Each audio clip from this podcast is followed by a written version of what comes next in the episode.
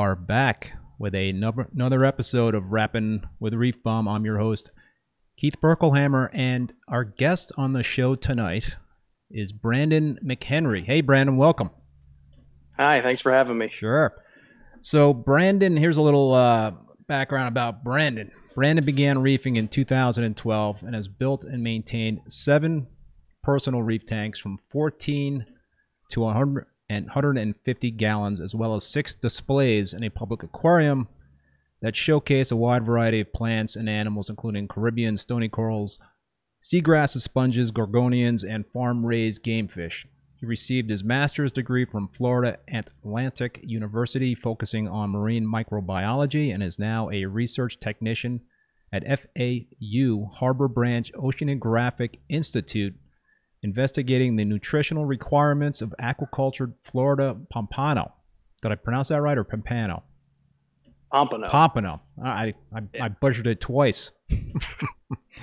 and his 40 gallon reef tank, which is sitting right behind him and is looking awesome, was recently named the Reef to Reef um, Reef of the Month, an award that was started up again. So that's a big honor there, uh, Brandon. And and we have an exclusive interview here with with this newly decorated tank. So, uh, Brandon, yeah, man, welcome to the show. I'm psyched to have you.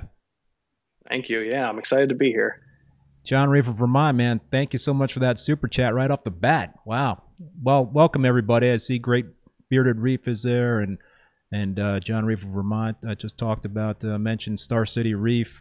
Paula Powell, welcome back. Josh uh, Outram, uh, howdy. Algae Warrior, moderator Luann, is in the house. So, folks, I um, I encourage everybody to ask questions. We uh, we're going to dig into to Brandon's tank. I know there was a, a lot of um, information in the uh, in the Reef to Reef profile, the showcase there. So we'll uh, we'll cover some of that stuff, but perhaps we'll dig even deeper into it. But uh, Brandon, Brandon, I always like to start off the show by asking my guests how they got started in the uh, in the hobby. So what's your uh, what's your story there?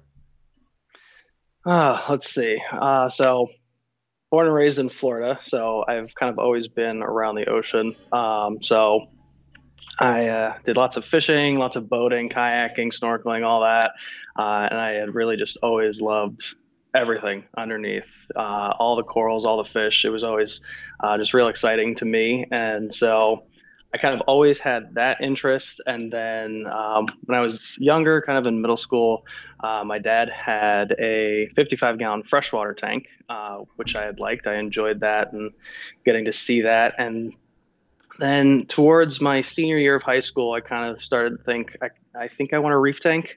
Uh, and so I started by just doing a ton of research uh, on Reef to Reef and Reef Central, and I just read through uh, so many different articles and so many different threads. And then once I graduated from high school, I was going to FAU uh, for my undergraduate, and I just decided, all right, I'm going to do it.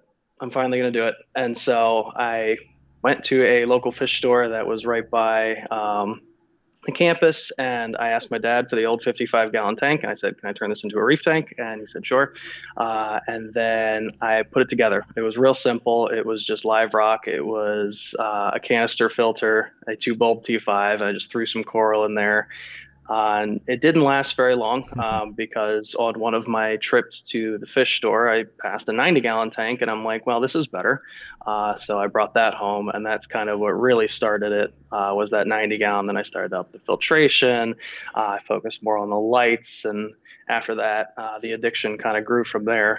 And at one point, uh, and it's a little ridiculous looking back at it now. Um, I had three reef tanks going in my parents' uh, house in my bedroom at the time. I had a 14, I had a 29, and I had a 90 gallon. Mm. so my room was was very bright most of the day. Did you have to pay for part of that electricity bill there, or did your parents let that slide? Uh, they let that slide. Uh, I convinced them that it wasn't a huge draw uh, on the electric bill. So how how did those? Uh, you said the uh, the first tank didn't last too long in terms of um, what it, it, it, crashed. How was the um, how, how was your? No, I, I I I upgraded. Oh, you upgraded. I didn't want that that one anymore. Yeah, that it was only a handful of months. I maybe had it for like six months, and I'm like, I'm I'm ready for for doing this for real. So you already graduated up and, and, and upgraded after a few months. Well, that's that's mm-hmm. that's pretty impressive. You know, a lot of folks uh, first tank is uh, can can tend to be a disaster with a lot of you know first timer type of um, um, problems that uh, can set in. And I don't know. I think in, in terms of what I heard you say, doing a lot of the research was the right way to go about doing it. You got to really do the homework and do a lot of reading. And I don't think a lot of people, you know, in, in today's uh, hobby do do that sort of um, you know information gathering. It, it, it, can also be kind of confusing too because you did mention you're you're um, you know reading a lot of threads on the uh, forums and sometimes those things can be confusing for for people that um, are just starting out on the hobby. But yeah, yeah, I agree. I think I think there, you know, the, the internet is, is a gift and a curse. I think for a lot of things, there's a ton of information out there. Not all of it is accurate. Not all of it uh, reflects what you know you may be doing in your own personal reef tank. But you know, something that I try to tell people when they ask me for advice is, you know, think about it critically and think does this make sense? How many people said this? Did they provide any proof that you know what you're reading is actually true or accurate? And then decide is this going to work for my tank? And i think that's kind of the way i approached it from the get-go was knowing all right i'm not going to have a $10000 reef tank right now. It's my first tank. So i'm going to take advice from people who are in a similar situation as me so we just had a couple of comments in the chat, just uh, trying to figure out who you are on Reef to Reef, and your your handle is Florida Reef Keeper, right? On on R to R. Uh, on on Reef to Reef, it's just uh, Brandon McHenry. Brandon, on Instagram, okay. it's Florida Reef uh, Florida Reef Keeper. Well, just check out the Tank of the Month article, and you'll find Brandon on on Reef to Reef. So I think a a, um, a really good way to start digging into this, uh, Brandon. Brandon shot some video of the 40 gallon tank that uh, was honored on Reef to Reef. so I'm going to start rolling the um, the uh, the video on that uh, tank, and it's pretty impressive, very very impressive. And and then once it comes up in the feed, Brandon, if you can kind of like, or even you could start talking about it now in terms of you know the setup and the corals, and and we'll just um, get more into the details after the video uh, runs. Cool. Yeah, so uh, it's an innovative marine uh, 40 gallon tank. It's an all in one. Um, so, oh, there it is.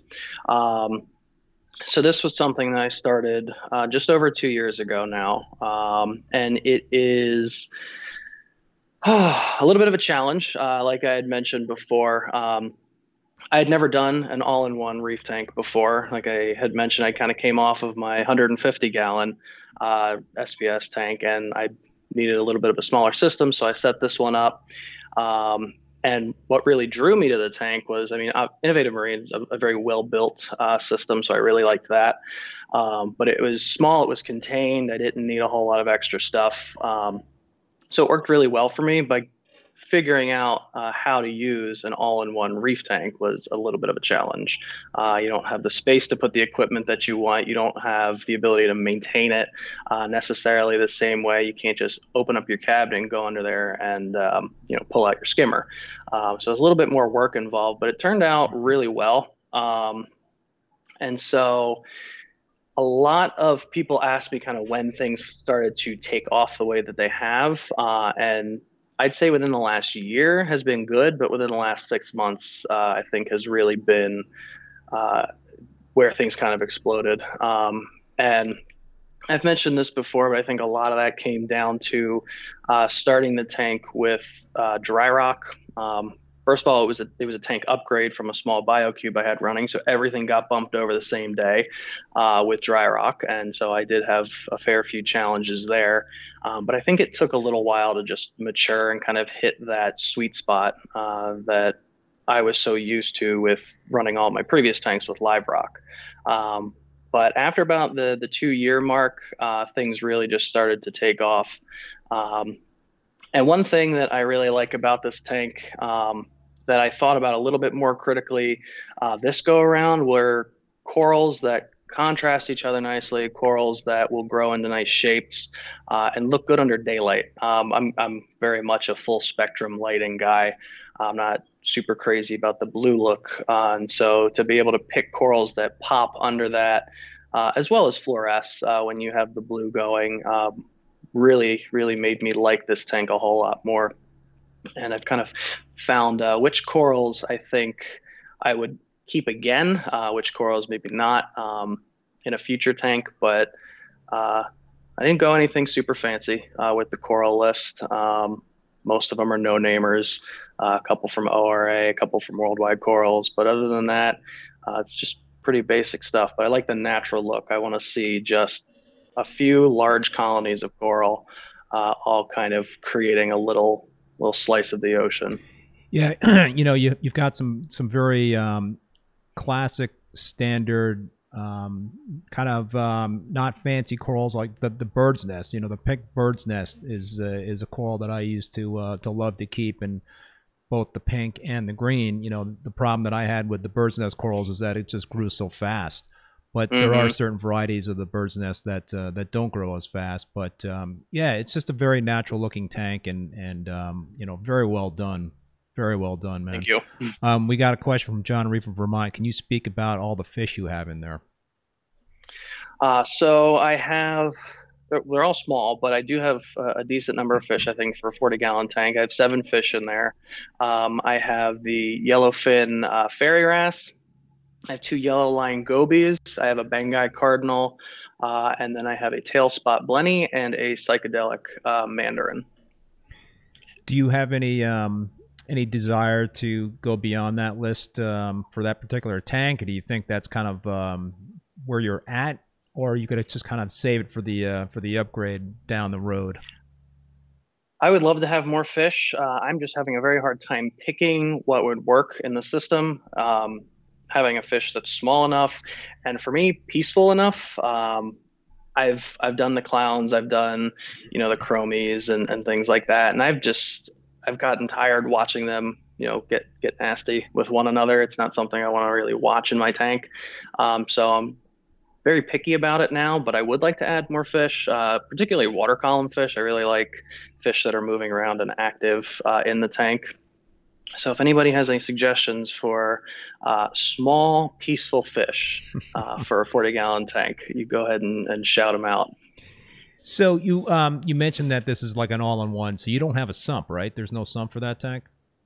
There is no sump for this tank. It's got uh, the chambers in the back, uh, and so it's got the two overflow chambers. One of which uh, is where I have my skimmer. The other one is where I have a ball of chaeto. Uh, and then there's just kind of two baffles uh, that go through there, and I just have some some uh, carbon passively in a media bag there, and then in the center um, is the return section. Uh, you um, so you mentioned chaeto. Do you do you dose anything for the chaeto to help um, the chaeto grow? Uh, I don't, um, but I am very rigorous about my water changes. Uh, I do five gallons every weekend, so there's always uh, trace elements in there from that. And then I also have started using um, the uh, the BRS and the and the Tropic Marin um, dosing method. I was using ESV before, but during the uh, the pandemic, I had a hard time getting hold of it. Yeah. Uh, so then I switched over because I felt like that was a pretty close comparison. Um, I don't go tra- crazy on trace elements, but I like the idea of knowing that I am supplementing them at least to keep everything balanced. Yeah. So um, you're using the BRS um, parts uh, A and B. Is that what you're uh, okay? Um, yeah. Um, you know, so another thing that um, I'm curious about is uh, you, you know you mentioned um, um, in, in terms of the nutrients and the chaeto and all that sort of thing. What what are your um, parameters at in terms of nitrate and phosphate for the tank? Uh, nitrate is 0.2. Uh, it's barely color uh, on the test kit.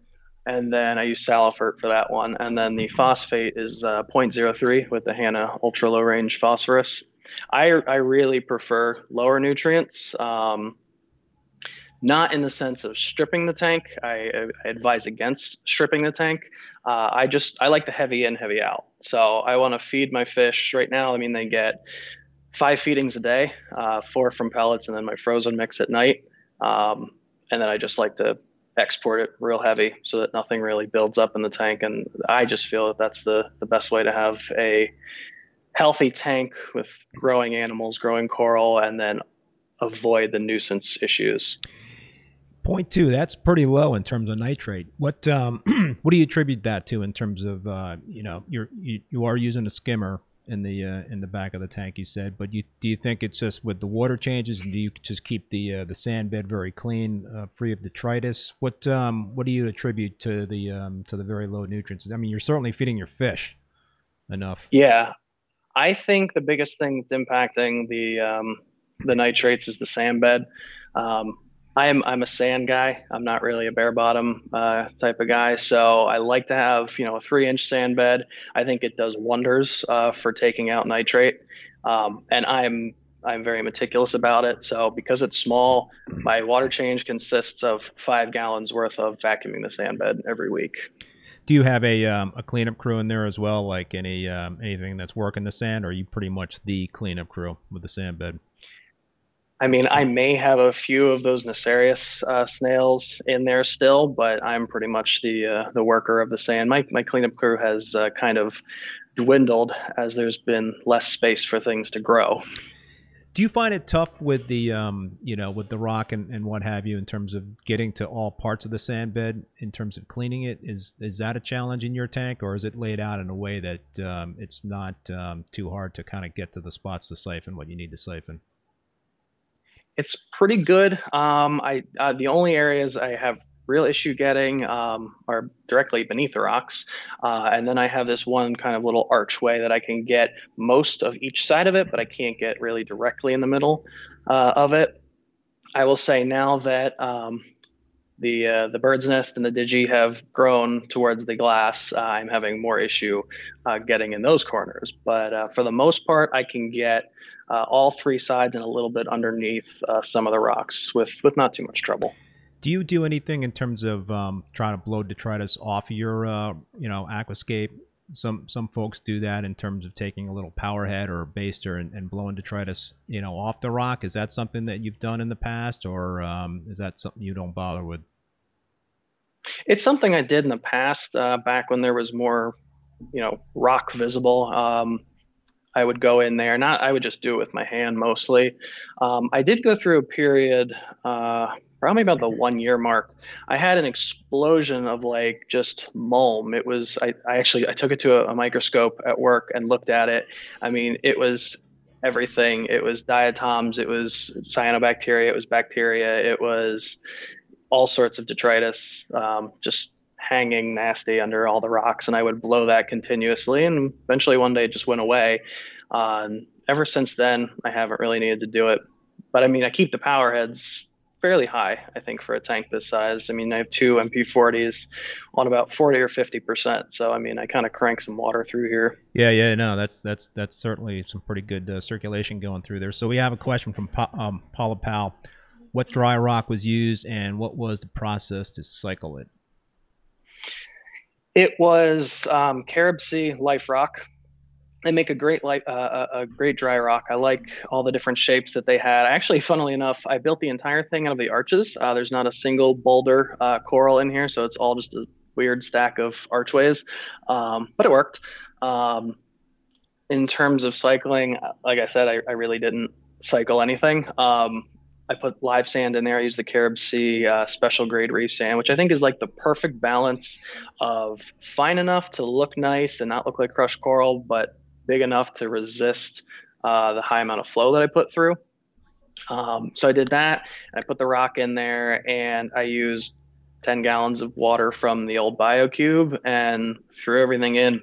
Uh, and I was just super careful. Um, with the following weeks just with keeping up with water changes. But I didn't really have too much of an issue with that. Um, my issues came more with uh, you know those those typical dry rock issues that you get you know as your tank kind of goes through those phases. Yeah, you know, we, we've talked a lot on the show about dry rock versus live rock, and I'm a big advocate of, of live rock, and, and so you and I are kind of on the same page with that sort of thing. I, I really believe in, the, you know, the uh, the sponges and the biodiversity really gives you a leg up in terms of a, uh, a quicker cycle. But, um, you know, listen, other folks have uh, success doing the uh, the dry rock method. It's it's not something that um, I had a great experience with, and it sounds like it was something that uh, wasn't a great experience for you. But um, you know, it's it's tough though because with the live rock not being as um, easy to get a hold of, and um, the dry rock being really easy to aquascape. And and um, did did you ever um, think about that in terms of the benefits of, of dry rock with this tank? Did did you do an interesting aquascape? I mean, you know, right now looking at your tank, I can't tell what kind of aquascape it was, but you know, I've said this before also that if you do the um, if you do the tank right and, and the corals grow in like they should, really um, the aquascape's not gonna in, in, terms of fiddling with the aquascape's not gonna make too much of a difference. Yes, it's gonna make a difference in terms of creating a lot of areas for flow to go through and and you know all the NSA uh, the negative space aquascape types of um, you know rock work are really really cool to look at, but I don't dwell on aquascaping too much. I just want it to be, um, you know, functional and, and serve a purpose. What what's your kind of philosophy on aquascaping? I think you hit, you hit the nail on the head with uh, with function. Um, for me, it's it's about function, um, and so when I was thinking about this tank, I thought about some of the things that I wanted to see and grow moving forward. And I already, I know moving forward, whenever I eventually get into an upgrade, the things that I want to see. And for me, it's I want to place corals in a way that they're going to grow into nice colonies. They're not really going to interact with each other too much. Uh, and I, I, think about the, what the finished product's going to look like. Um, I feel like the super decorative aquascapes that you do in the beginning, I mean, they're for your first year or two because it kind of looks cool. But like you said, once everything grows out into a full blown reef, you don't necessarily see those same shape that you saw before. You see the corals. So that's my goal. I want to think about it where the tank's going to be in two, three years when it's full of coral. And so just giving things the space that they need to grow, know where I'm going to put flow, know where I'm going to want to access. Um, I, I, mentioned this on um, my Reef of the Month article.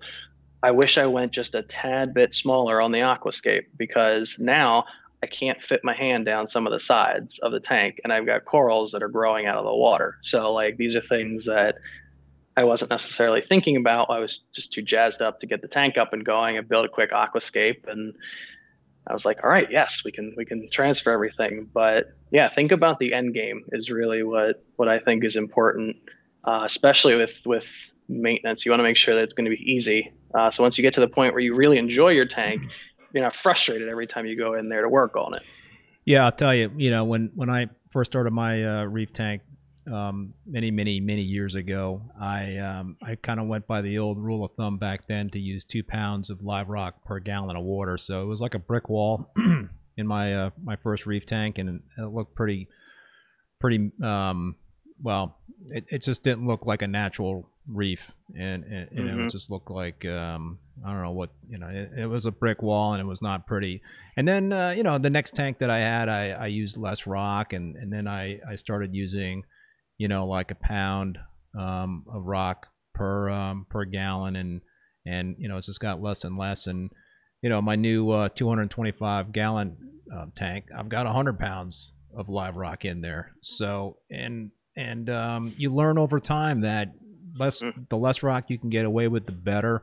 You just need the um, you need room for the corals to grow, and you got to kind of think a couple of years ahead, not necessarily going for that instant gratification of a um, of a tank that looks full, even though um, you know you're planting a lot of uh, corals in there. What what's your philosophy in terms of you know adding corals? At what point in time do you like to add corals to a new reef tank? Do you um, are you the the type that wants to get corals in as soon as possible? Are you patient on that front? I am. I'm, I'm a I'm a patient reefer. I think. Um, so with this particular tank, I didn't necessarily have that luxury. I only had space to put one tank, so I just decided to make the transfer and, and deal with the consequences. Um, but I, I'm a big believer in coralline is good for coral. Uh, so I want to see a good amount of coralline coming onto the rocks and onto the glass uh, before I feel comfortable adding, at least when it comes to like stony corals and things like that. I want to see that uh, growing in the tank. Now, obviously, that changes if you use dry rock or if you use, uh, use live rock or sand, no sand. Those things change the timeline. Um, but for me, I want to see you know big big chunks of coralline starting to grow in the tank before I go and add uh, any of the SPS coral. So uh, we had a, a, um, a comment by Algae Warrior about the fish. Just he, um, suggesting what about a fire fish for the tank? Those are really passive fish. Have, have you thought about a, uh, a fire fish?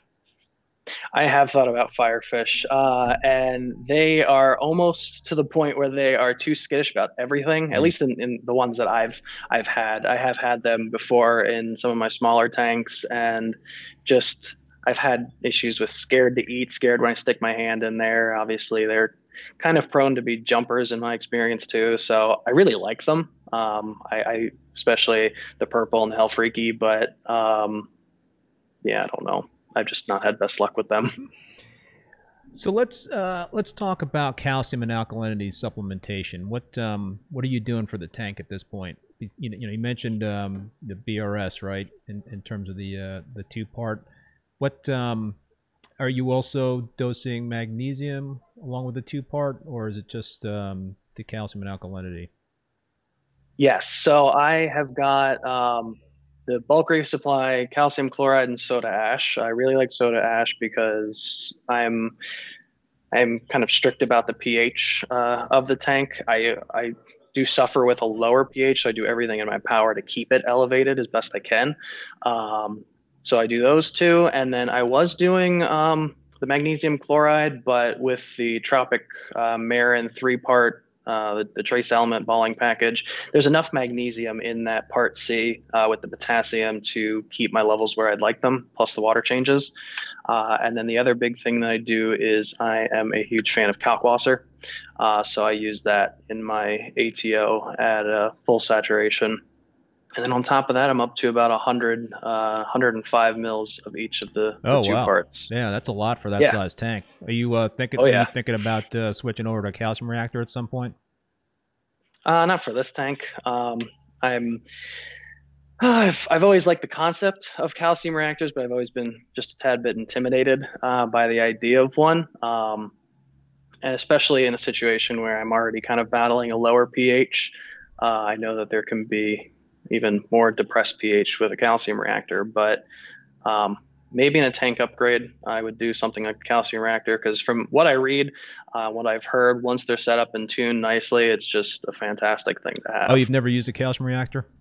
No. Oh wow, yeah, I've I've had um, great luck with calcium reactors, and and uh, yeah, you know, once you get them. Um, um, you know, dialed in, it is pretty much like a set it and kind of forget it type of thing. And you know, I mean, I, I got a I got a much bigger tank than you. T- uh, well, two um, bigger tanks, and and um, one of them I'm doing two part, and I'm you know I'm dosing about 300 mLs of each part per day on on my 187 gallon tank, and you know mm-hmm. I need to switch over to a calcium reactor because it's like killing me in terms of the. Uh, it start yeah, it starts to get just cost prohibitive yeah. at that point. So I, I want to switch over, but you know, in terms of speaking about pH, I um I've talked about this before, but I put in an, an air exchange unit in my basement here. You know, I live in Vermont. Yes, I heard that. Yeah, and uh, it's definitely helped. It's definitely helped in terms of the pH, and um, you know, I didn't have like a a, um, a problem with my pH in terms of it being too low. It was always like in the low, kind of like eight range, but um, mm-hmm.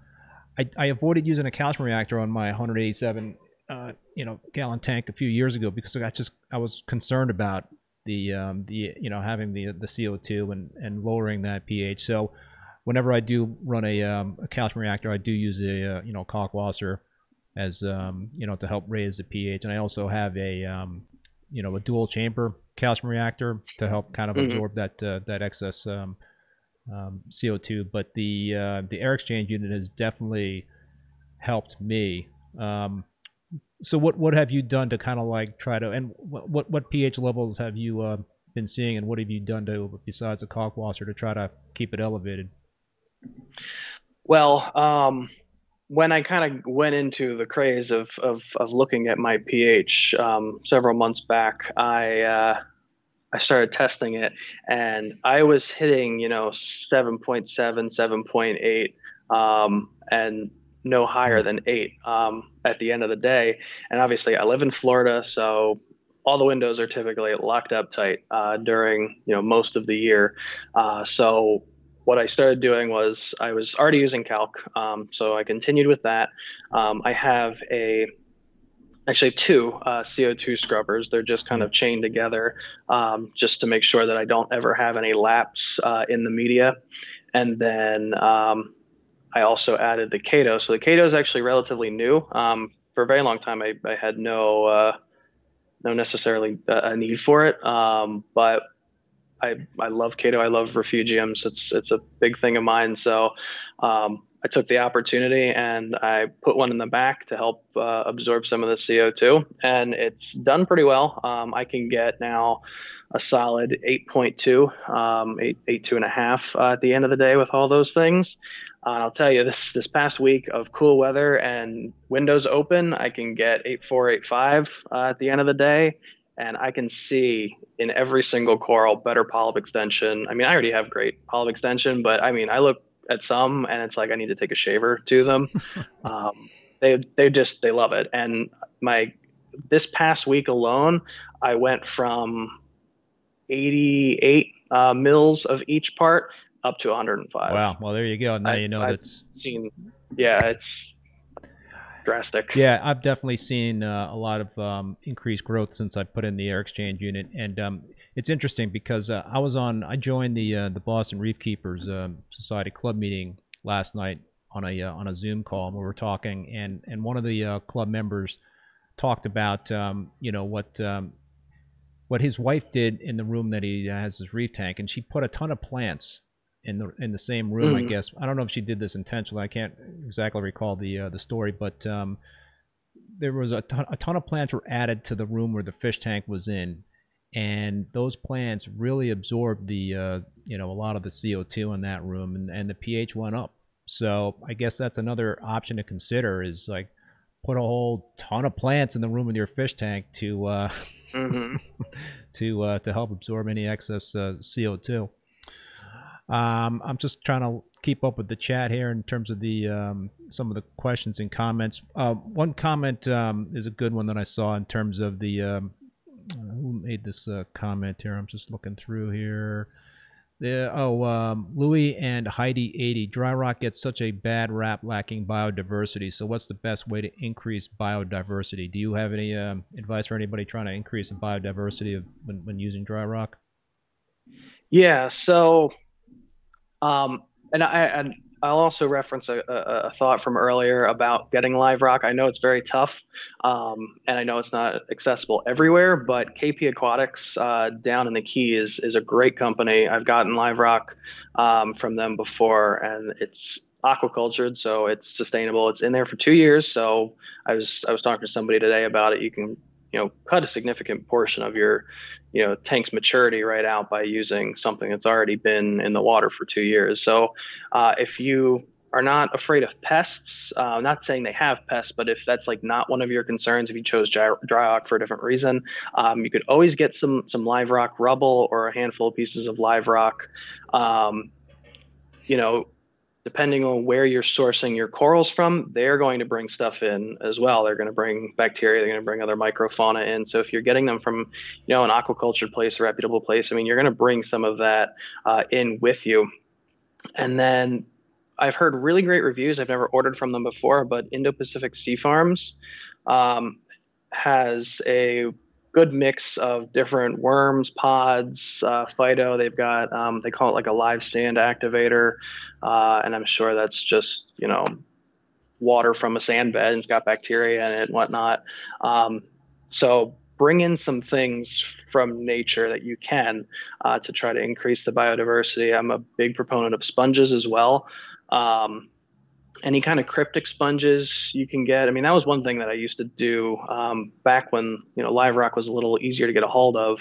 Uh, was I'd rummage through the live rock bins um, at a local fish store, reach down all the way to the bottom and find the ones with like the cryptic sponges on it, and Mm. bring that back, and be like, I'll pay for the water, whatever, keep them wet, like because I mean sponges are just are they're really important in my opinion in a reef tank. So anything that you can do to bring live stuff in. You know, bottled bacteria is is is one thing, but it's not the whole picture. You need the worms, you need the pods, you need you know the sponges, you need all these things to create you know a, an ecosystem. That's really what we're trying to do. So I really like those types of biodiversity as well. Well, I'll um, I'll um, I I agree with you in terms of your endorsement of the KP Aquatics. I I got uh, 100 pounds of, of live rock and started my um, my new tank with with the uh, with that stuff, and it just came in like some serious coralline algae, some um, a whole bunch of critters, some good, some not mm-hmm. so good, but I was able to kind of flush out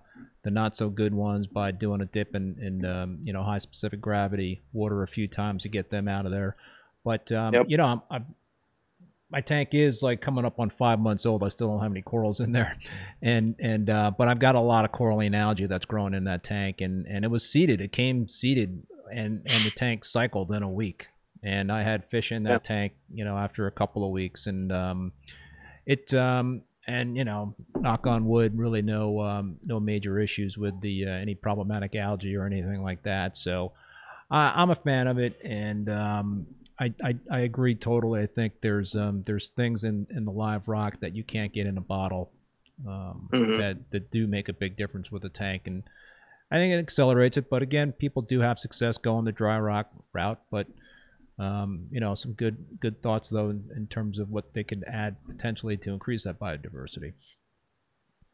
Um, so a question popped up um, before, and I was going to ask this question myself, but uh, I think it was from I can't see. Uh, I'll, I'll see it in a second.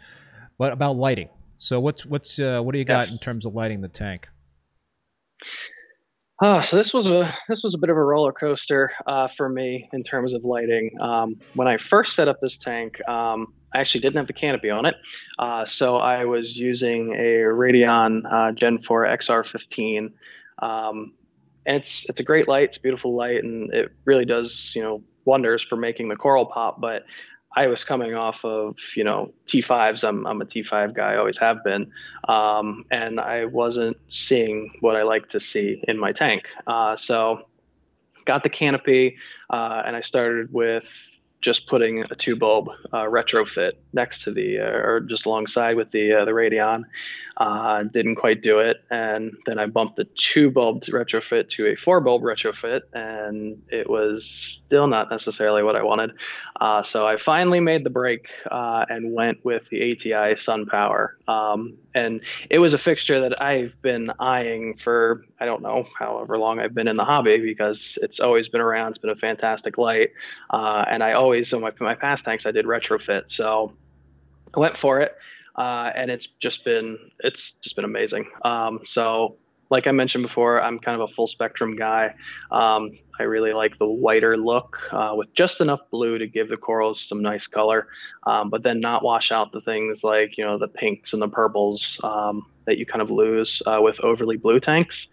Um, so I've played with the bulbs quite a bit, but what I've landed on right now, um, which is far ex- uh, exceeded all of my expectations uh, was I've got now two uh, Blue Plus bulbs from ATI, three Coral Plus, uh, and then I have one Tropic 6500K. Uh, I know some people cringe at that bulb because um, of how yellow it is, uh, but it's fantastic for the pinks and the purples in particular. Um, and then I went and got a Reef Brite Lumilight strip uh, just to give that little bit of extra pop and a little bit of uh, dawn dusk effect.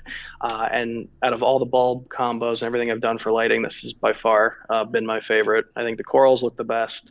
Um, and they have fluorescence uh, all throughout the day while still showing, you know, their natural looking colors. Uh, and I'm also a kind of a, a heavy par guy.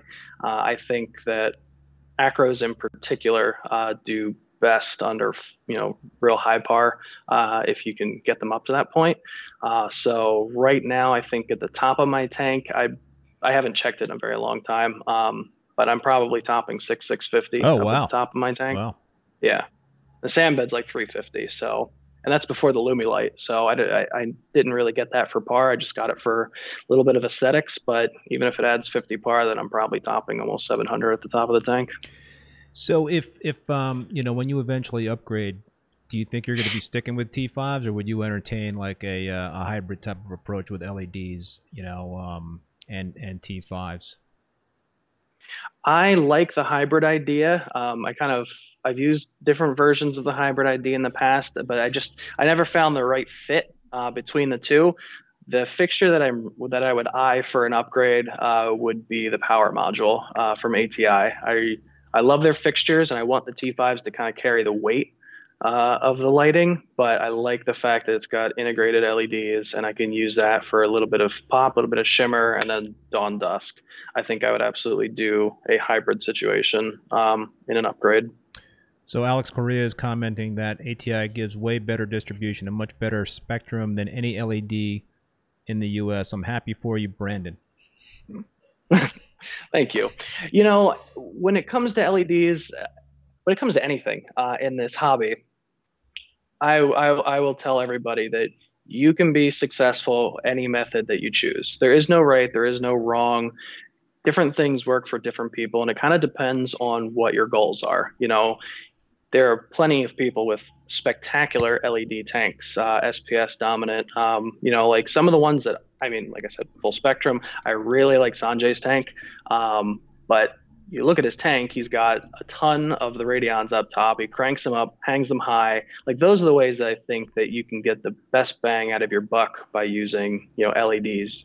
Um, I think that there's a little bit of a uh, an issue with the way that they market the spread. Uh, like even with like the um, you know the, the smaller puck style LEDs, like they say they'll cover an 18 by 18 or 24 by 24 inch space, but you know if you want to get the best usage out of that light, you might want two or three for that amount of space. You want to hang them up. You want to get diffusers on there, uh, and that's where I've seen you know some of the most success uh, with with LED lights is just the proper application of them. How um how high off the uh, the tank do you have your uh, T5 fixture?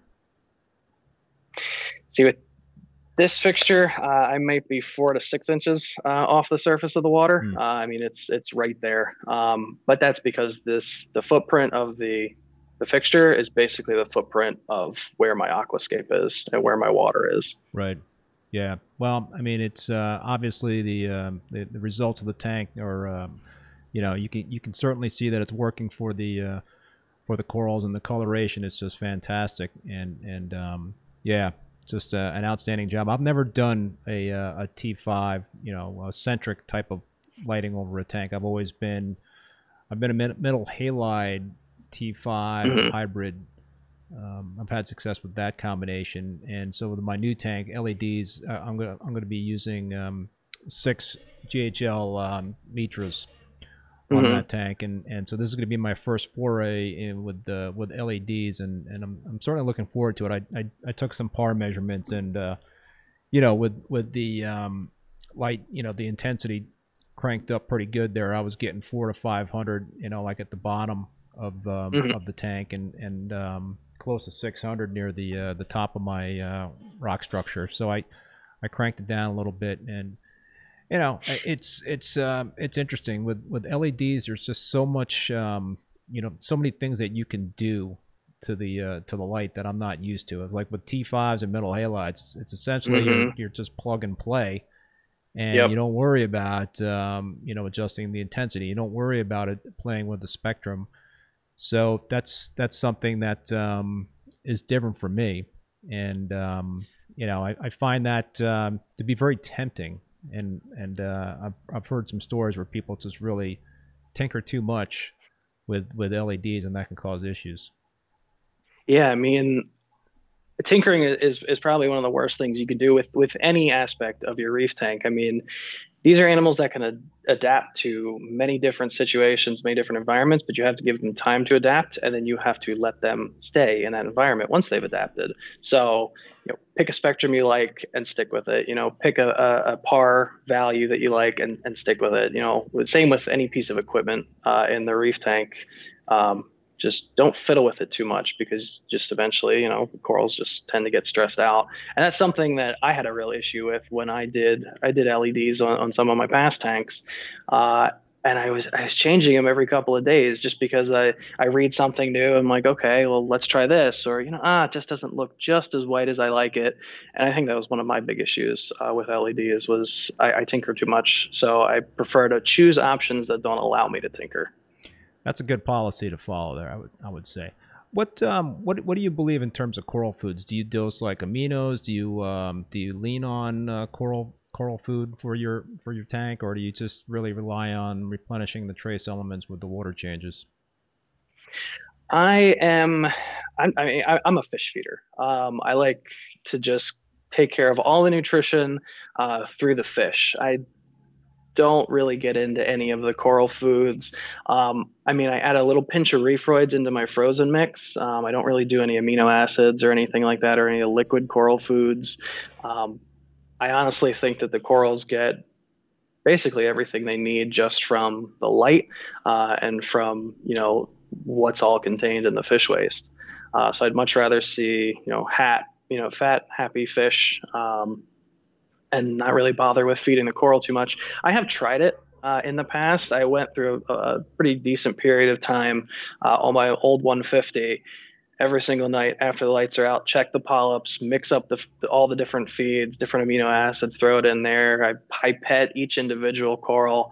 I just never saw anything from it, and I never saw anything negative when I stopped. So I figured, you know, because at that point I was still feeding my fish excessively. So it might be something that that works well for people in a tank with not a lot of fish or they don't feed their fish very often. Those corals can benefit uh, from the nutrition but in my you know reefing style i don't really get any benefit from it. What's in the uh, the homemade food?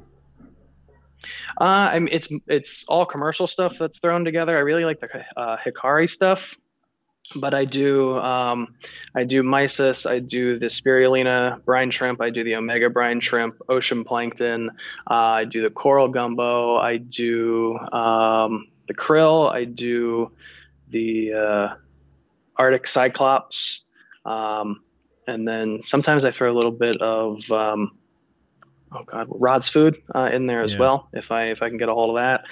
Um, so it, it's just a mix of a ton of different things, but I like to cover all the nutritional aspects of everything. I like to carry or cover all of the um, the particle sizes as best I can. Um, because there's other mouths in the tank. You know, my shrimp go nuts every time I feed. There's other filter feeders in the tank, so like I just want to make sure I cover all my bases and make sure the tank as a whole is kind of fed. And it's really been something that's uh, worked out well. So, um, let's talk about tank automation and controllers. What are your thoughts on on tank automation, controllers, and and other types of equipment? There's a lot of equipment out there to help run a reef tank. What are your thoughts on all all that stuff? Uh, so, at the risk of um, copyright, trademark, all that jazz, um, I'm going to steal the Jake Adams line because I really liked it. Um, I'm the controller. Um, that's something that I really uh, like to stick to. I like to be the one who is taking care of all the different aspects of the tank because I feel like I'm just personally more in tuned with it. Um, and I know when things are looking off and all that. Um, I like I like to use them as monitors. Um, I think that they are fantastic for giving you just a deeper insight uh, into the tank um, and seeing how things are changing um, and just giving you just that that stronger window. Um, I don't like to rely too much on automation in general, just because, you know, the more points of failure that you put into a tank, the easier it is for certain things to go wrong. Um, but I mean, like I like the apexes. Um, I don't have one currently on this tank, but um, there's features of it that I would absolutely use. Um, again, like I like the uh, the Trident. Um, I would still do my own manual testing every week, but if I can watch the you know the way the parameters change over a 24 hour period i think that would be really great um, and also i like the built-in timers um, that level of control um, obviously right now i have like those those big box uh, timers that you have to you know, set you know each little digit uh, manually. So i like that aspect of it but i would never rely too heavily uh, on a monitor or a controller. Yeah you know it um it's it's tough. It can it, you know it can backfire on you. And um, i think you know like you talked about it's good to be able to monitor and it's good to be able to uh, tell if there is an issue with the tank. You know i like um, having the uh, the text and email alerts if there's certain parameters are out of whack or if the power mm-hmm. is out those are great things to be able to have to kind of give you a heads up that there might be trouble going on with the tank um, and you know I've I you know I have the uh, the KH director and and uh, on, mm-hmm. on, both my tanks, so I've I've kind of gone back and forth in terms of using the KH director as a controller to control the alkalinity mm-hmm. that's dosed, and uh, I mean it's great. Listen, it's it's a it's a beautiful thing to be able to um, you know, especially I think it's easier with the uh, you know when you're use when you're dosing to um, to kind of mm-hmm. control it because with a calcium reactor it just takes a little bit longer to react in terms of what you're getting in terms of readings and then uh, making the adjustments with the calcium reactor. But um, you know you can really lock in in terms of the DKH. But what what I like to do in terms of not controlling it is um, I you know I like to walk by and kind of look at the uh, the display screen and see what the uh, the DKH is on a daily basis, and and um, you know if I see it dropping a little bit every day, then I know things are good with the tank. But if I have the KH director controlling the dosing on the alkalinity, then I I don't know just by walking by that monitor in terms of what's going on with the tank if if it's mm-hmm. you know consuming more alkalinity or if it's not Obviously, if I just went into the app and looked at the data, then then I would know that answer. But I'm a little little lazy in that regard. Yeah, I, mean, I can see that going two ways, you know. So you, you don't know what the changes are, are happening inside your tank. So that's obviously one thing to think about. But then also, what if you're getting, you know, what if the, the reader is not correct and you think it's at seven, but in fact it's set at six, or it's measuring uh, seven, but it's actually six, and it's keeping it at that level? You don't know that because you trust the machine, you know? So I can see it going both ways with that. And that's why I like it as I would like it as a monitor and then still rely on my normal methods to confirm it uh, rather than let it control something as important as alkalinity. So um, I want to talk about you know the Ocean Discovery Visitor Center tanks. But before we do that, anything else that um, you wanted to mention about your your personal tank that we haven't um, touched on? Um, I think we covered uh, most of the things that you know I I, I really you know, feel are important in in my particular tank. And I mean, just as a quick, you know, like wrap up, like my major philosophies for this tank are simplicity, stability. I like full spectrum lighting. I like lots of fish food with lower nutrients, good strong flow, and I think diversity is important. So, um, you know, if you don't want to wait for it, you can get uh, live rock. If you want to use dry rock, find ways to, you know, include it early uh, in the tank's life, and that way you'll kind of get to that maturation point a little bit quicker. But I think we covered most of the uh, the meat and potatoes of this tank. Yeah, no, I like it. You you have um, I think you have some some old school uh, philosophies and, and that you that you put into practice, and it's kind of good to see you know somebody on, on the uh, the younger side of the uh, the age spectrum um, putting those old school philosophies to to use and, and seeing that um, yes they do still work and, and yes they work. They're they're not outdated. They're not you know there's nothing wrong with these methods. In fact they're i think they're simpler. Uh, it's a quicker and easier way to achieve results than trying to get mixed up with a lot of these newer newer trends. So simulated reality is wondering whether you have a single favorite coral in your tank. Oh man. Um depends on the day i think. Um it's really really tough to tell uh, a favorite in this particular tank um, just because I have reasons for for for all of them. Um, but uh, and I'm really bad with favorites. Uh, so I think I will. I'll, I'll give my top. I don't know. I'll give you a couple just because. Um, I like the uh, the bubblegum digi just because it, I think it's one of the nicer digis. Uh, the pink bird's nest is really nice because of just how bright pink it is and how great it looks. Um, and I just like the growth form. Uh, and then I have um, a spathulata in there that has not quite given me the magical colors just yet, uh, but it is very, very fuzzy, which I like, and it's starting to get um, a little pink on the inside, blue on the outside. So I think it's it's starting to look real nice. Uh, and then there's one acro that I've had now. Um, for just about eight years that's made it through the crashes and everything. Uh, and it's just a deep purple uh, acro that I really like. So there, that's my attempt on favorites. so uh, prime mover, yeah, we uh, we talked about this in terms of does Brandon dose aminos or anything else like KZ products. He pretty much relies on um, fish poop. Is uh, kind of like where we landed, right? Yeah, um, I'll be honest. I tried the KZ stuff uh, for a while um, on this tank in particular, uh, and I mean by try it, I mean like I, I tried all the supplements, and like the the one thing I couldn't have was a reactor, uh, so I just put the media in a media bag. Um, but it's just one of those things that it's not my style. So every night, putting 15 different bottles of stuff into the tank uh, counting drops like that's not my my reefing style. And honestly i didn't see anything from it.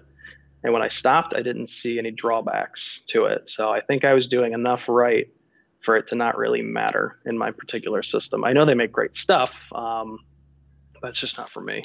Yeah alex is commenting and i think this is a comment about just your overall tank. It's simple stable and efficient. Yeah i think that's a pretty good uh, pretty good summary of it. So um, let's let's get into the. I'm going to start rolling the video for the um, the visitor center tanks, and um, yeah, Brandon, why don't you kind of um, talk about your role in terms of those tanks? Did you help set them up? Did you set them up, or are you pretty much the guy that uh, is maintaining the tanks? Give us a little uh, yeah. lowdown on that.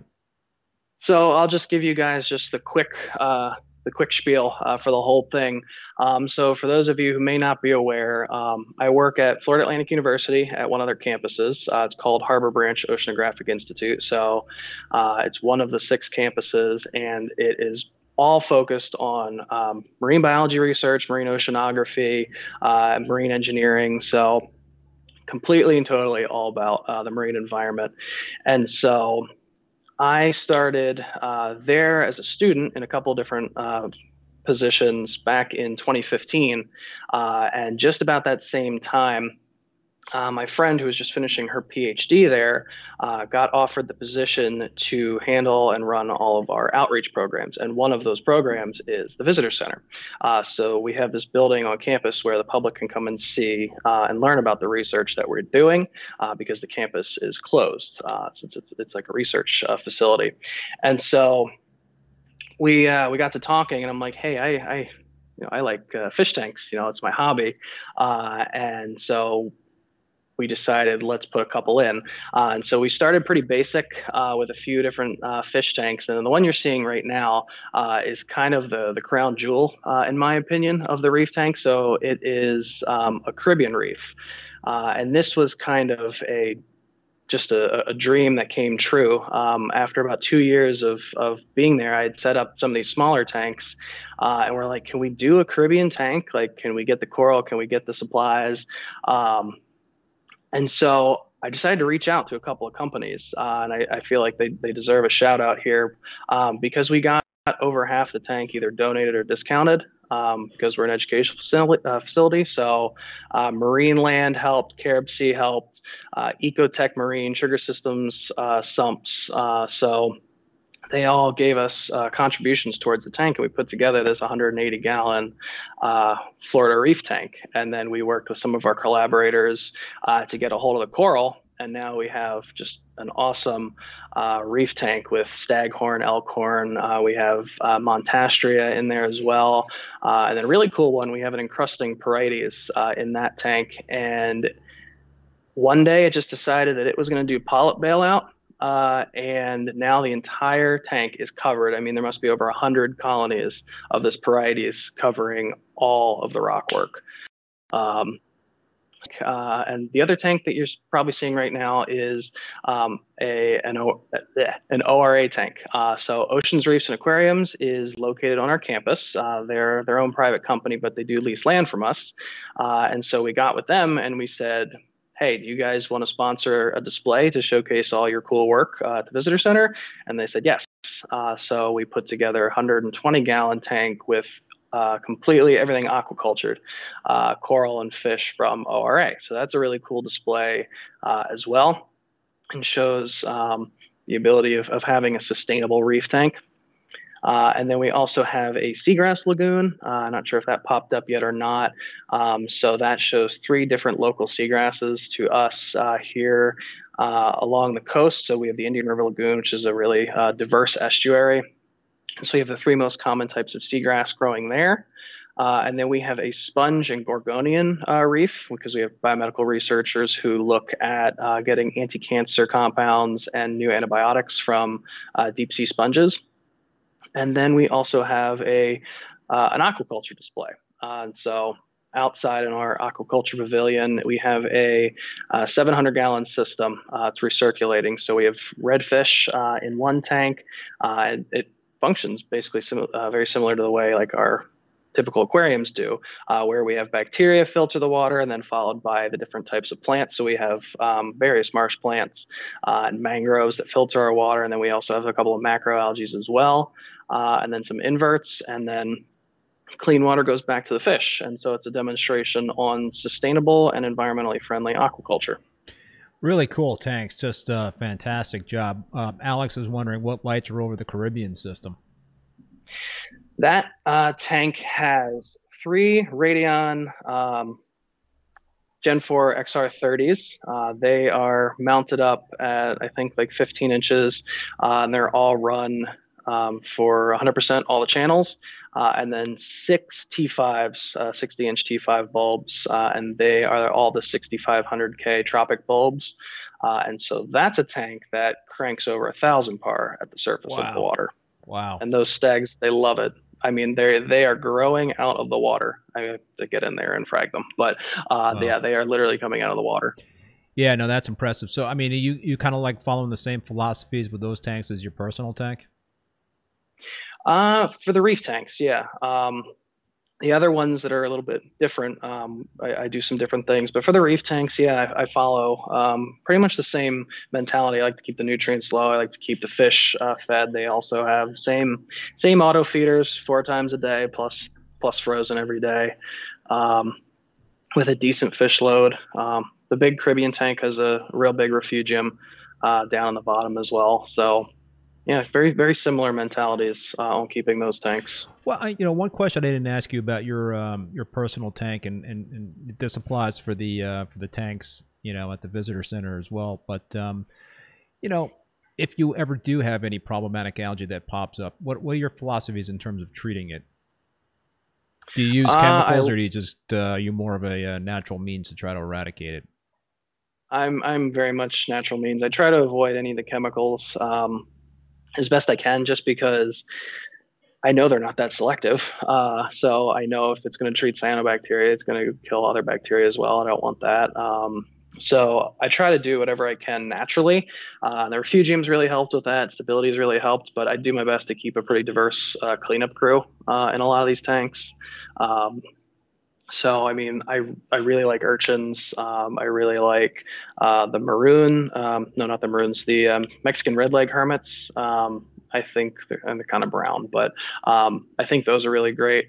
And then in a Pacific tank, I don't have them in the Caribbean tank, obviously, but I really like the trochus, the banded trochus snails. I feel like they really mow mow stuff down pretty well, and they can flip themselves, which is really nice. What about bryopsis? Have you ever run into uh, bryopsis? I got a wood. This is real wood. Um, one time, uh, one time I had a small patch of bryopsis. It was in uh, my 14 gallon BioCube many, many, many years ago. Um, and I, I, had done a bunch of reading and I had read up on magnesium, um, higher magnesium being a potential deterrent uh, for it. So it was kind of at the surface. And so I went full nuclear. Uh, I drained during a water change just below the bryopsis. I pulled as much of it as I could out, and I measured out how much magnesium it would take to bump me up to you know about 1500 and i just poured that directly on top of that spot and let it sit for a few minutes and i have never had it again so really? knock on wood wow yeah, that's interesting. Yeah, I've heard you know people. Um, I've tried that before years ago in terms of trying to like bump up the magnesium, but um, I think sometimes you uh, you run into more trouble if you go like higher than the 1500. I've I've read that mm-hmm. sometimes you uh, you know it's it's necessary to go even much higher than that. Um, but yeah, no, it's it's interesting in terms of using chemicals versus natural means, and um, mm-hmm. yeah, I've always been hesitant to to do that as well. It um, I, I, I just don't like messing with the uh, with the bacteria, you know, and and uh, mm-hmm. uh, I think um, you know we've talked about it on this show uh, as well in terms of there being good bacteria and, and, and bad bacteria. What um, is that something that uh, you know you you um, um, address in your tanks? Is is that something you're concerned with? Do you run tests to to, to see if there is an issue with the tank, if it's a uh, a bad versus good bacteria type of problem? Well, I will uh, give you a little disclaimer here. My master's was in marine microbiology, uh, so I, uh, I, I think about bacteria a little bit differently. Um, I think most of the issues that we run into uh, with bacteria in our, in terms of our reef tanks uh, it just tends to be more opportunistic, uh, in my opinion. Um, I don't think we necessarily get a ton of like designated coral pathogens that are going to just instantly come in and like wipe out uh, the tank. So I think most of these these bacterial issues come about in response to um, just another problem uh, in the tank, uh, whether it be you know a chemical swing or whether it be uh, something to do with DO or temperature getting too high. I think other thing, uh, damage to a coral. I've had that happen before as well. Um, and I really just think that it's more of a response um, to those things. And just because those bacteria are there, uh, it's another big thing, doesn't mean that they are actually causing a problem uh, or that they're the ones responsible for the problem you're seeing. Um, so my approach to it is keep a diverse tank. Uh, so as much biodiversity as you can put into the tank, that's just going to help outcompete all sorts of problem organisms, whether it be bacteria, algae. The more diverse the system is, uh, the more mature it is, the easier it is for other, um, or the, the, harder it is for other organisms to take over. And so, uh, aside from that, and, and just keeping a real diverse system, I try to keep the animals just as healthy uh, and as stress free as I can, which means not a lot of changes, which means, you know, in my opinion, what the optimal parameters are, whatever I can do to keep the immune system of the animal, you know, strong, I think is, is just the best approach to dealing with problematic uh, bacterial infections and things like that. What about quarantining? You know, for your personal tanks and the tanks at the um, the visitor center, what um, what do you do in terms of when you bring new corals in? Do you um, is, it do you dip? Do you um, observe them for um, you know uh, a little while before you put them in your system? Obviously, you've got a 40 gallon tank, uh, you know, at, at home there, and uh, I don't know if you have a quarantine tank, but you know, what are your thoughts in terms of pests and, and trying to keep them out of a, uh, a system? I think when you can do it, you should do it. Um, here at home, I will I will be honest. I don't quarantine the fish. I don't really have another setup going uh, right now to do that. Uh, every coral gets dipped uh, when it goes into the tank. Um, and I mean, obviously, you, you, can only see so many things. So I, I do a visual inspection, but I also um, I dip the coral uh, sometimes two or three times. Um, just to really make sure that I knock off whatever I can. Uh, and I kind of just hope for the best after that. Um, but the other thing that I take into account is the source of where I'm getting the stuff from. Uh, so if I'm going to go and I'm going to buy coral from you know a reputable company, uh, you know aquaculture company, I'm going to put a, a, certain amount of trust into them that they take their precautions seriously. And of course, I'm still going to dip that very same coral. Um, but I feel better getting a, coral or a fish from a place like that than if you go to a, a, local fish store and you see, well, they've got bubble algae on their frags, or you know that fish is sick. You know, so I take those things into account as well. Uh, the stuff at work uh, is a little bit more rigorous. I do quarantine all the fish and everything that goes into those systems, uh, and I do um, some pretty significant dips um, there as well on the coral, uh, especially with the Caribbean tank. Um, because for anybody who doesn't know, uh, there is the stony coral tissue loss disease uh, that has been going through um, Florida and the Caribbean. Uh, and so obviously we don't get any wild hard corals in, but anytime I've ordered uh, a gorgonian uh, or, or, any kind of a mushroom coral, um, I'm very careful with them as well, just just in case. And there's um, a big 65 watt UV sterilizer on that tank as well, uh, just to make sure that we don't get anything funky uh, into that system. What what kind of um, coral dips do you use? Uh, I've used a couple of different ones. I've used uh, Revive. I've used um, I forget the names, but the two the two Brightwell ones. Um, why is it escaping me? Whatever the Brightwell uh, dips are, they have two. Um, I think they have like the super concentrated version, uh, and then they have their their like coral cleaner. Uh, and I've used them both. I've I've done them um, kind of in like a two step process uh, where I do the dip uh, to remove stuff, and then I do the clean uh, afterwards. And it seemed to it, it seems to work out pretty well.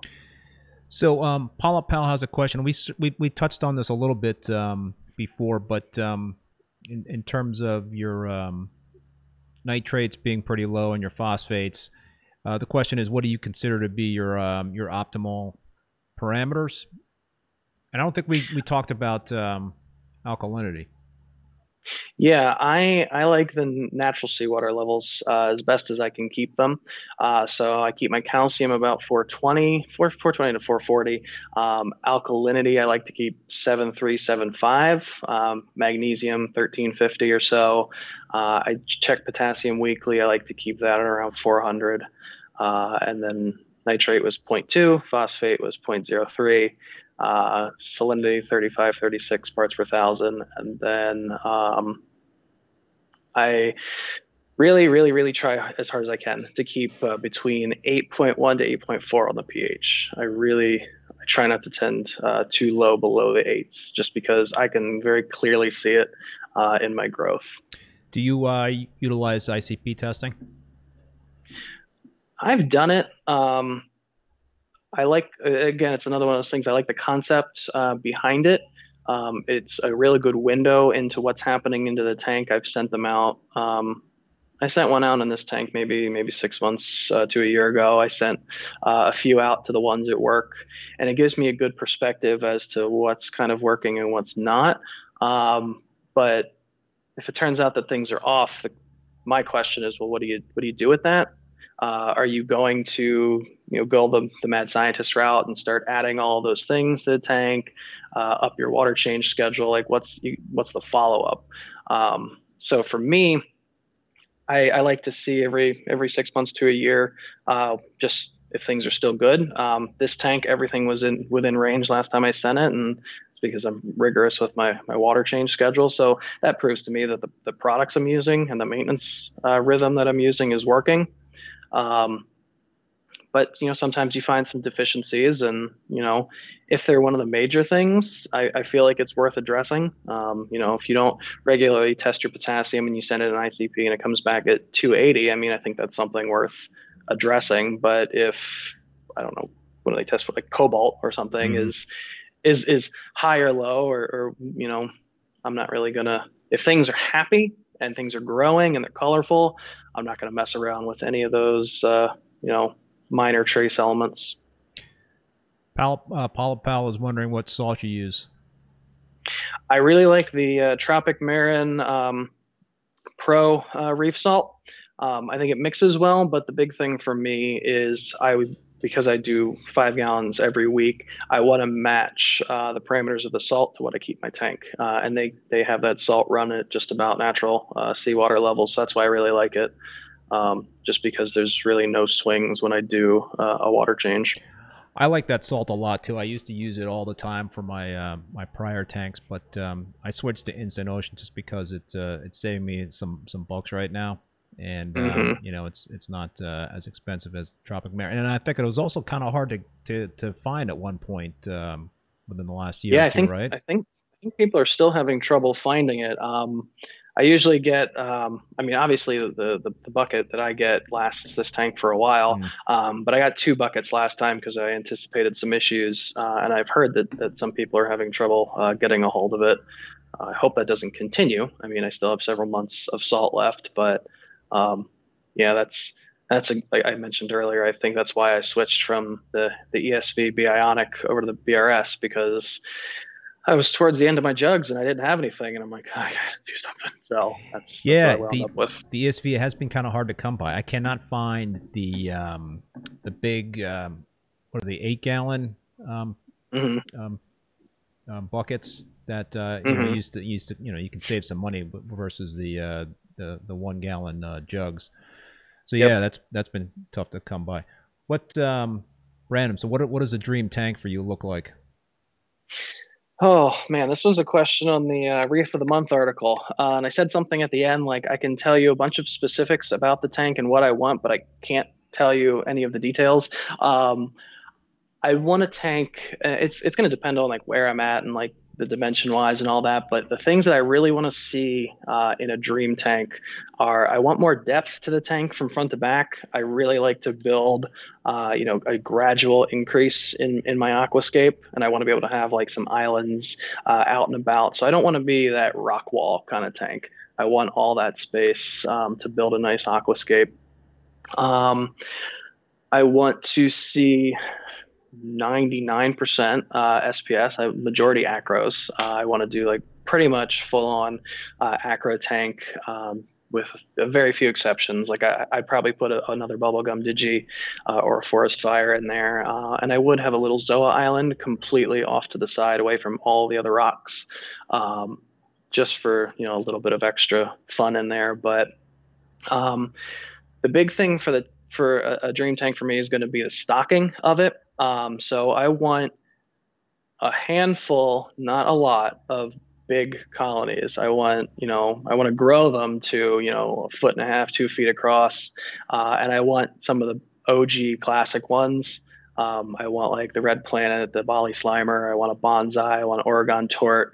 Like I want those corals uh, in this tank, and I want to be able to see them, you know, across the room when I'm making dinner. You know, so uh, that, in terms of corals, is what I want for fish. Uh, like I said, I want a peaceful tank. Um, I really want to keep some of the the fairy and the flasher wrasses. Um, I really, really like them, and I, I, haven't had a ton of opportunity to keep them. Uh, I like Anthias as well. Uh, I'd like to have some shoaling fish uh, if I can get away with that. I know I know it's very very hit or miss, and lots of people have issues with it, but um, I would like that kind of an aspect uh, in the tank as well. And like I said, I'd probably go T5 LED hybrid as well. Well, you know, I uh, I hope you get there sooner rather than later in terms of that uh, that dream dream tank. You are a, a very impressive reef keeper there, Brandon, and and um, I, Thank you. I really appreciate you uh, you joining us tonight for the uh, for the live stream. Any uh, any final thoughts before we we do a wrap on this? Um, I think I probably covered most of it. Uh, but if I were to reiterate anything, um, is when you're thinking about your problems and you're thinking about what you want to see in your reef tank, think about you know how are you going to keep it stable? How are you going to um, maintain it? Is it going to be manageable for you? You know, you want something that's going to fit your lifestyle, what your goals are uh, for the tank. Try to keep it as simple as you can. Doesn't need to be an overcomplicated hobby. Um, and then be patient. Um, I've I, I, am a I'm an impatient person at times, and I have definitely made some decisions in this reef tank that I wish I had never made, just, just because I was being impatient with it. Um, so the more patient you can be, the more your reef tank is going to reward you. So if you can keep those things in mind, I think a, a lot of people will be really happy with their tanks. Patience is a really, really important part of reef keeping, and I couldn't agree more. You, um, uh, you, you got to just kind of sit back and sometimes not overreact and and um, try to like um, you know stress out about certain things. Just kind of like let let uh, let things fall where they may in, in some instances, and and uh, yeah, don't freak out. Mm-hmm. Exactly. Well, Brandon, man, thank you uh, so much for, for being a guest on the uh, on the live stream tonight, and um, and uh, you know, I, I, I want to remind folks. Actually, my next live stream is going to be this Saturday at 3 p.m. I'm having a um, a live coral show featuring. Geez, my, my my tank is just so chock full of corals that I had to go kind of crazy fragging, and uh, I'm I'm pulling up a video of it right now that uh, that should be coming across the live stream. So I um, I just had to really clear out a lot of space and, and do a ton of fragging. There's a two foot long Cali tort in there, and nice. you could also see the uh, the Oregon uh, blue tort. But um, yeah, so I'm I'm doing a um, a live coral show and and selling some of those uh, those frags. So I hope um, you folks join me on on Saturday at 3 p.m. I'm gonna have a good time with it. Sit back. I'm gonna have a beer, do some Q and A while we're doing the uh, the live show. So uh, yeah, it should be a good time. And in terms of uh, the next rapping with Reef Bum, that's gonna be next Thursday at uh, at 7 p.m. on March 18th. And I'm gonna have Remy from uh, Bahama Llama Coral on. So um, that should be another uh, great, great show. Looking forward to it. Anyway, folks, thanks again, uh, Brandon, for being on. And um, thanks for having me. Yeah, uh, great conversation. Would love to have you back on. So uh, that'll do it for this uh, this episode. Anytime. Yep. Be safe, be well, and we will see you next.